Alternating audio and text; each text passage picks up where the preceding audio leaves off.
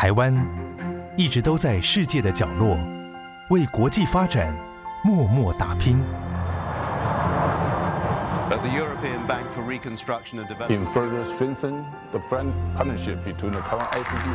接轨全球，分享台湾经验，这里是国和会。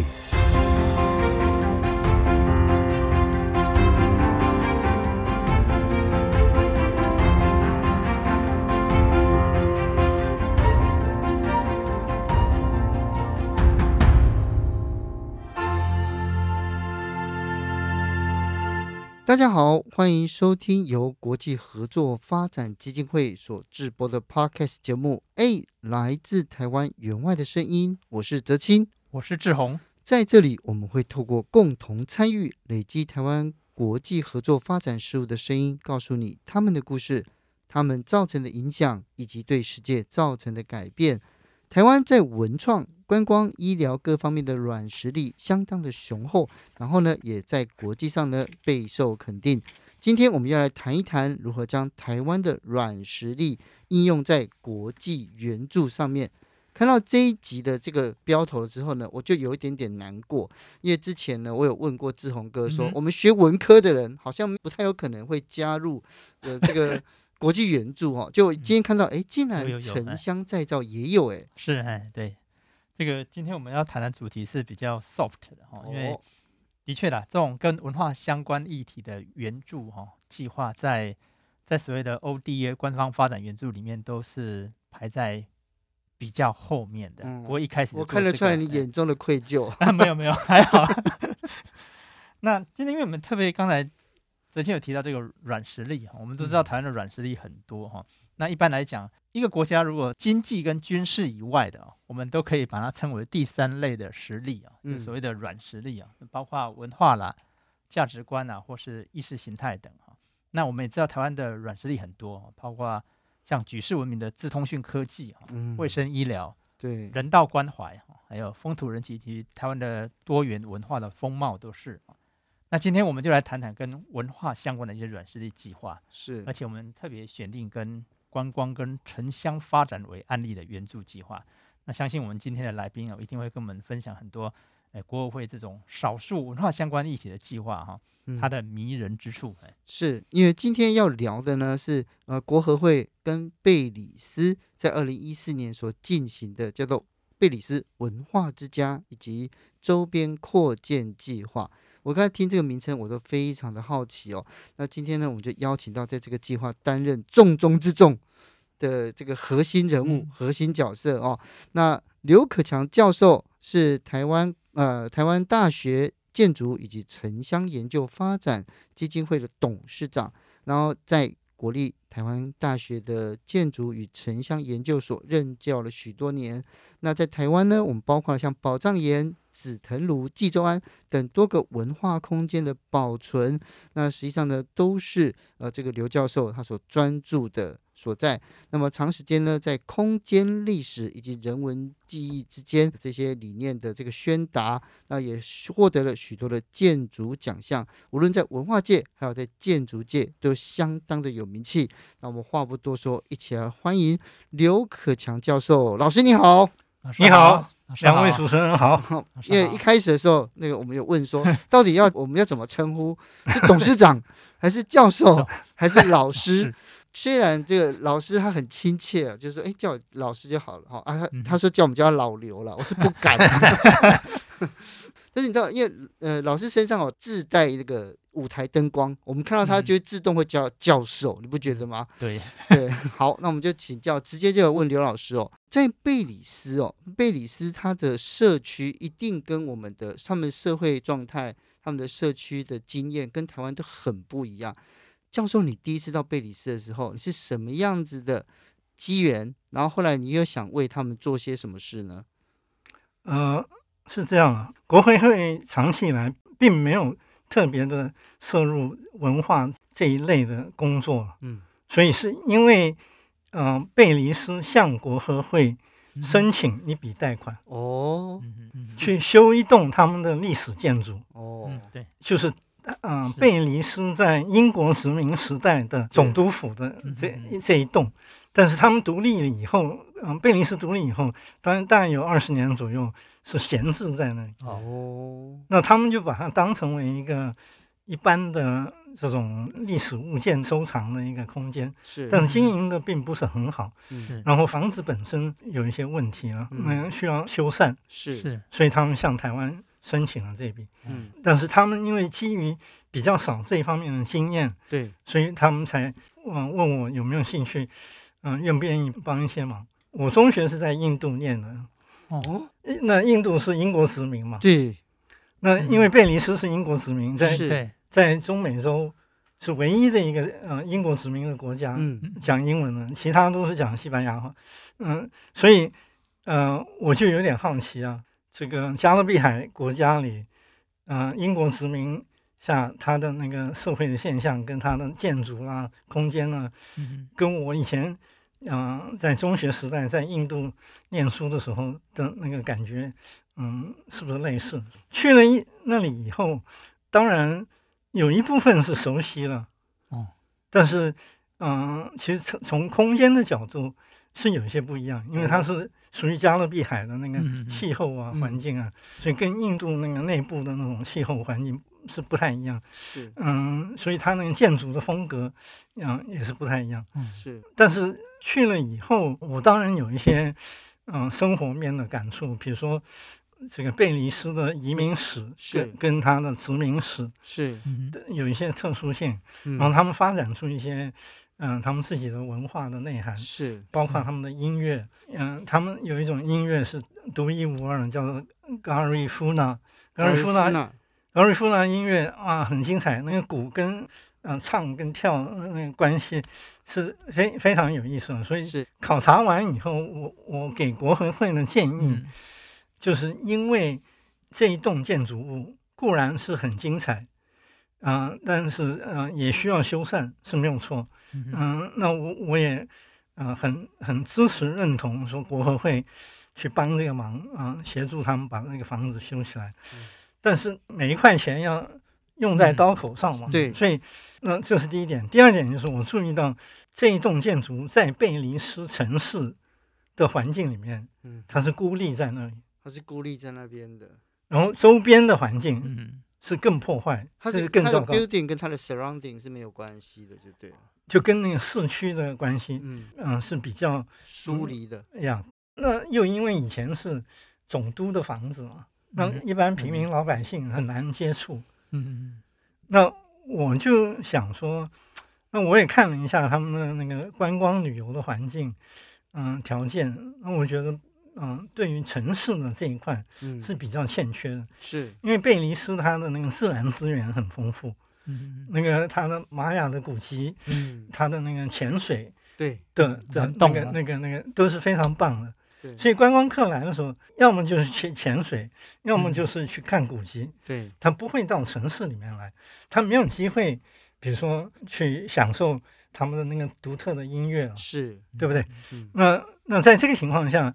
又因为嗯、呃，市区里的老百姓的生活条件并不是很好，对，失业率很高，年轻人的失业率很高，所以我是大胆的给了一个建议给国合会，说是不是把修缮房子的钱精算一遍，然后剩下来的钱，嗯，我们来做这个市区的改善，嗯，把周边的环境对做一个好的改善是。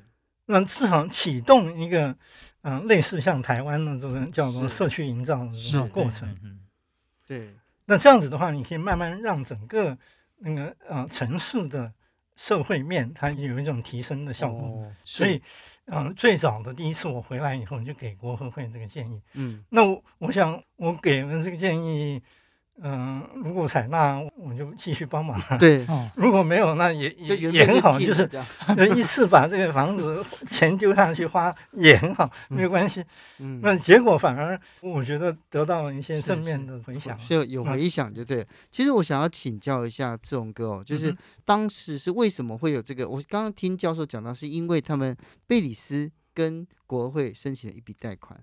嗯、对。然后后来呢，又怎么样？呃，这个计划后来又发又怎么发展呢？嗯，这一般是这样的。这个像这个案子，就说贝里斯的就贝方哦，他们主动提出来，希望把现在比较属于闲置的这个总督府哦，就是殖民时代总督府，能够把它重新的改造、修缮，然后甚至把它活化。所以他们有提出这个，但是因为这文化议题，而且这种属于古迹改建的哈，这个在。国会的援外经验里面其实不多，嗯，那当然我们针对援外计划，不管钱多钱少，不管是贷款或是无偿援助的技术协助，我们都会诶聘请这个相关领域的专家，像刘老师这样，嗯，在这个城乡规划这一块哈，嗯、或是属于这个古迹重建的有特别经验的，我们就邀请他先帮我们去评估可不可行，嗯、那同时也了解。贝里斯的需求在哪里？是，所以这大概是我们一套援助计划的方法论。嗯、那当老师给我们评估的结果之后，那我们会采纳他的方式，然后再配上政策的考量。嗯、像刚才老师有提到，我们本来只是针对总督府而已。后来老师很好，他除了总督府之外，他把周边的哦所谓的带入社区营造或是这个在地创生的这个观念带进来，因为、嗯、我们觉得很好。所以你看，我们这个老师帮我们。做顾问的这个计划叫贝里斯文化之家与周边扩建计划。嗯，开始我们就是针对文化之家，因为贝国也是针对文化之家。嗯，后来经过评估之后，我们把它整个周边都纳进来。我觉得这个就是一个，就是我们从专家的意见里面，我们也可以针对计划进行 modify，嗯，然后再跟邦交国来谈。我觉得贝方也觉得很好，所以这个案子就这样成型了。嗯，所以老师，我想请问一下哈，因为这个案子您参与很多哈。你觉得您一开始投入的时候，就是不管是文化之家或是周边的扩建计划，您的设计概念是什么？而且因为贝国跟台湾还是不一样哈，那个说举余淮为止，那个文化差异还有它的殖民背景都不一样。你如何在这个计划里面把那个贝里斯的特色融入这个设计概念之中？贝里斯文化之家就是总督的这个房子。是一个木结构的，因为加勒比海热热带气候的环境，嗯，而且是高脚屋，因为它是在这水平面几乎是零啊，嗯，在水平面，所以它要把它架高起来，是，嗯嗯嗯，淹水的时候它就不淹，也是蛮淹，蛮淹，嗯，沼泽地很多，所以这一部分说老实话跟台湾是不太一样，嗯。嗯，OK，那除了我们现在原住民的房子会长成那样，但是英国殖民的那个房子。啊、呃，要把它修起来，是像修古迹一样啊，像修一栋历史建筑那个方式。那我那时候还特别请了我们台湾，嗯，这一方面比较嗯专业的另外一位老师，也也去帮我去看这个房子要要怎么修，包括很多这个零件啊，那个物件啊，窗子啊，什么门窗什么这些，嗯，那个屋顶的那个瓦片要怎么修，嗯，这一部分。是很专业的，嗯，那、呃、另外一部分是有关那个社区的那一块，因为在社区里面，啊、呃，我们的想法是，啊、呃，也是去修老房子，但是透过一个不一样的方式，啊、呃，也就是我们希望社区里面的居民他能够参与在这个过程里，让这个计划未来。的那个认同感是。会增加。哦，那我们就用了一一套台湾的社区营造的办法，是。去动员社区的居民。那这个是他们不熟悉的，因为嗯、呃，他们从来没有经验过这样子的一个过程呢。嗯、呃，那我举个例子，就是嗯、呃，我们在社区里面，嗯、呃。因因为它是海平面很低了，然后然后那个海水会打进来，嗯，那他他们以前呢，就殖民的时候淡水，它那个水的来源是。靠打井水井。哦，那他们就在市区里面每一家店家啊都会打打一口井，然后打到一定的深度，它取这个水出来。那我们认为这个古井的故事，嗯，是构成。让社区有一个共同的语言哦，是是不是？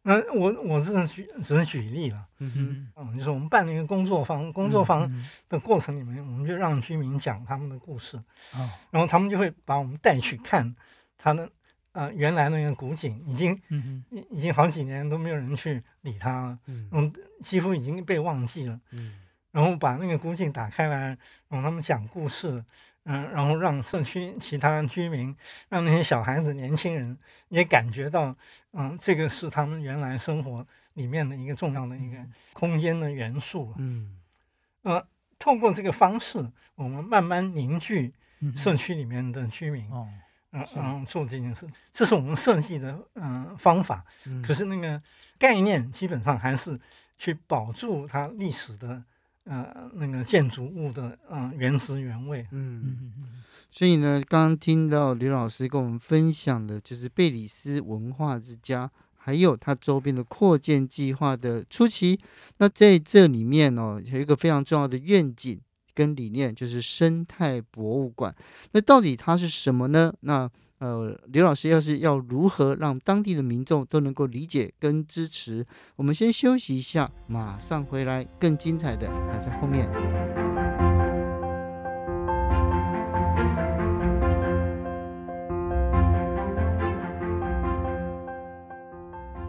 迎回到 A 来自台湾援外的声音。今天我们邀请到的是台湾大学建筑与城乡研究发展基金会刘可强董事长来现场跟我们分享台湾在国际援助上发挥观光以及城乡发展软实力贝里斯文化之家的这个计划。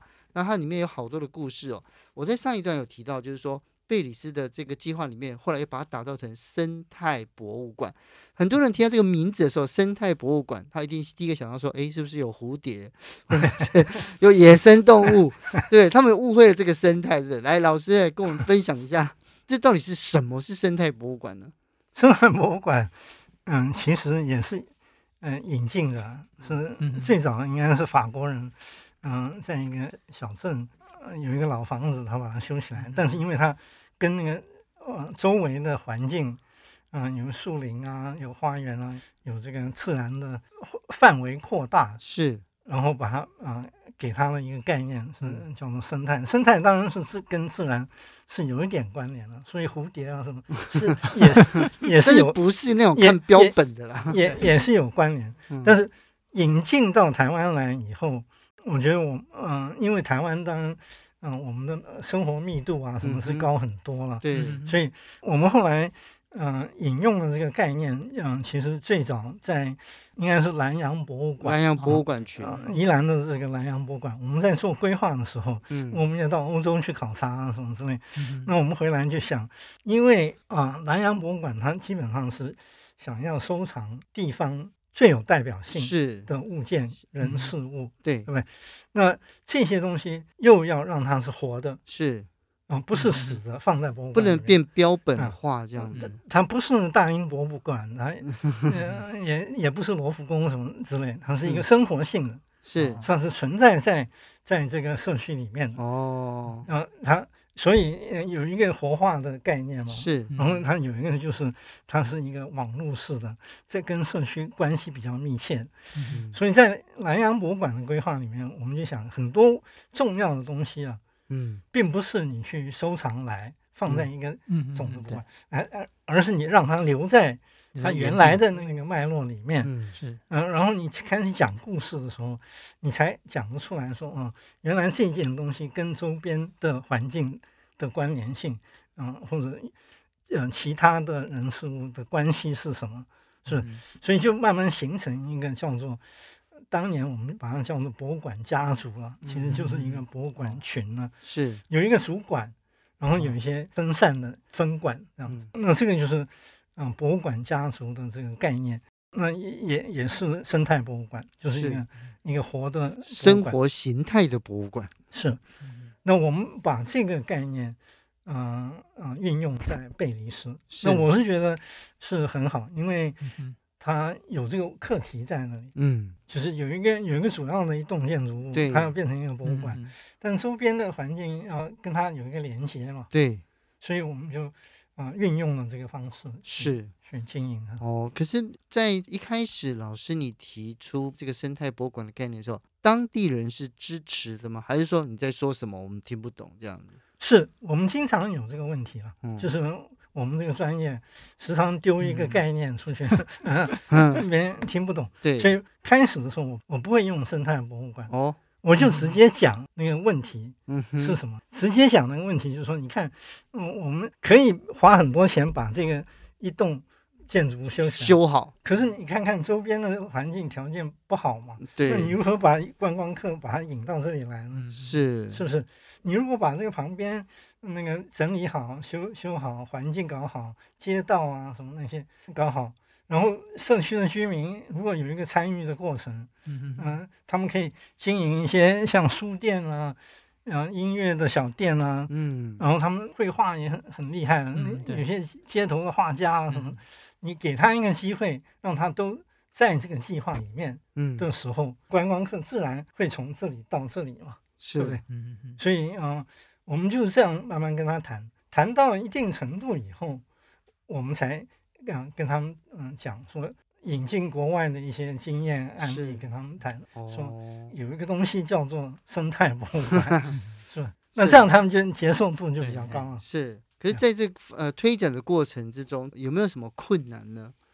嗯，依我的经验看，嗯，因为我们我们城乡基金会。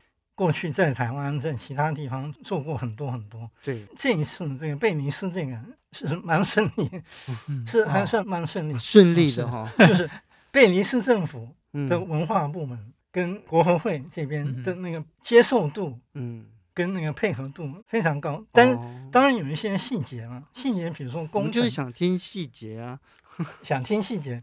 嗯，比如说我们有一个当地的建筑师是。我们要找他来修这个房子，嗯，因为修这个房子，毕竟还是要当地的建筑师嘛，嗯。嗯，那一般建筑师当然接到一个哇很重要的任务嘛，对，总督府的房子，他就会想一些他自己的空间的想象，他就把它变成这样，变成这样。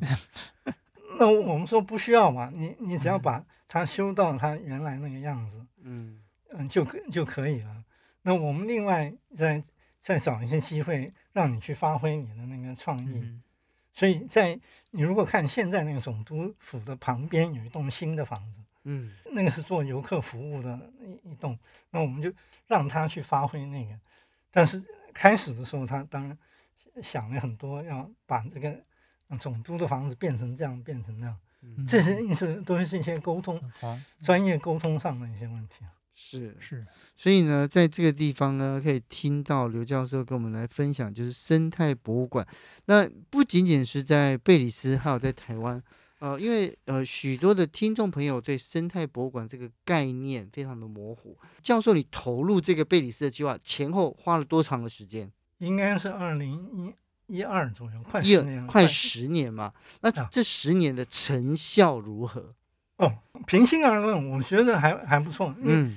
固然时间拉了很久，我们在台湾做很多案子，也也都差不多十年。哦，比如说我我我在负责这个嗯宝藏岩，宝藏岩对，台北市的宝藏岩是。宝藏岩到现在还在进行，都是。已经快二十年了。对，而且学校都还在嘛，影视的对影视剧基基地那个学校，小野老师当他们的校长。对对对对，没有错，那个都已经快二十年了。现在有一些比较棘手的问题还没有解决，嗯，那我们还在努力中。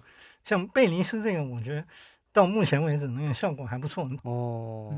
那我们另外除了这个总督的房子，我们另外修了四栋还是五栋？嗯，在社区里面的房子是做不同的使用哦。那这个慢慢串联成为一个系统，对，一个博物馆群。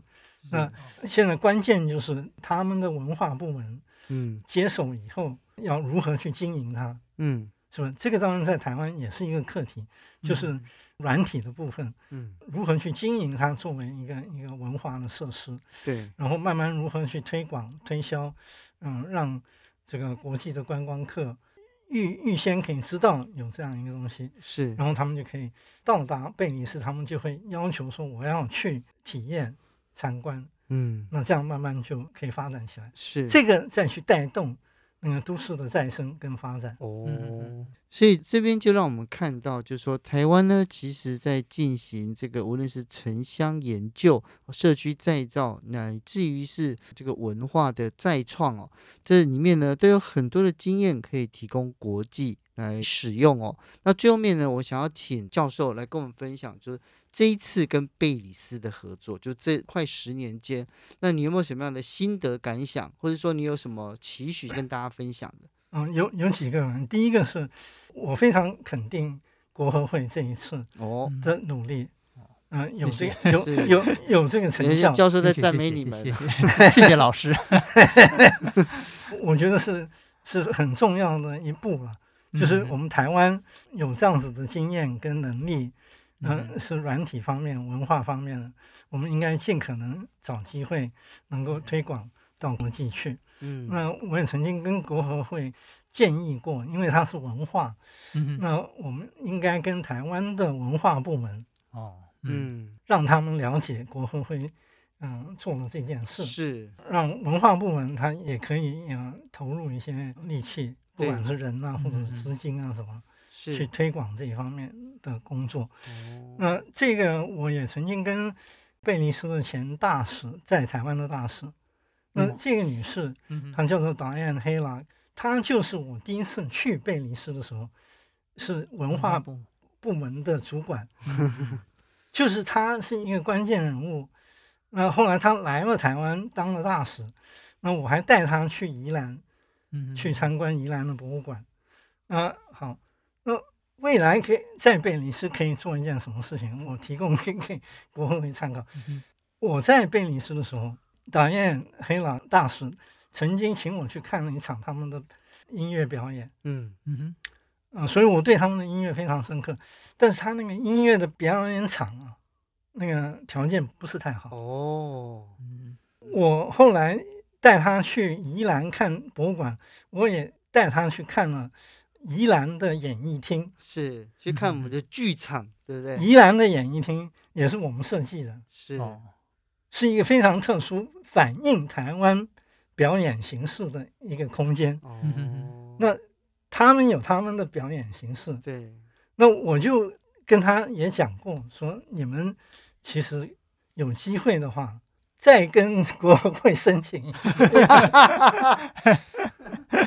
总机有听到话都留一下，再申请一一笔钱去修一个好的表演场地。哦，这个会变得非常棒。是那个，如果有机会的话，我非常乐意想 自告奋勇去参加，帮这个忙，那个促成。因为他们的表演、他们的舞蹈啊、他们的音乐啊，那都是非常精彩。那这个也配合观光嘛，对不对？就可以慢慢形成。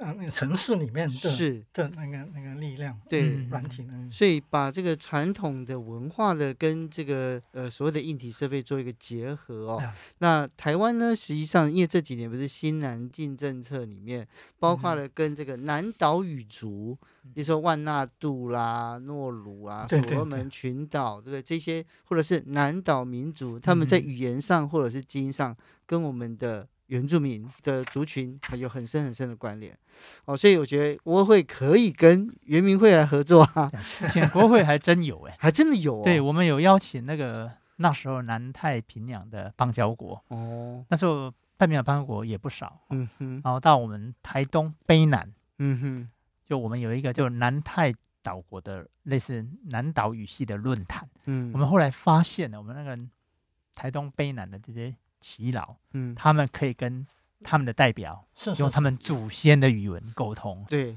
对，因为他们是一脉相承嘛，哈，对，台东的卑南过去的，是是是。是。兰屿，对，嗯嗯，达悟族。达悟跟那个那个菲律宾的那个那个那个什么，他们都是亲戚的，都是亲戚。是，所以下次那边如果有计划的话，就算是南岛国的南太平洋国家一样，请刘教授去，对不对？大家一起想一想，对，怎么样来跟国合会来合作？那最后面呢，如果说有心要从事这一方面的年轻朋友或者是学生的话，老师有没有什么样的建议？刚才有介绍，就是我们台大有一个叫做。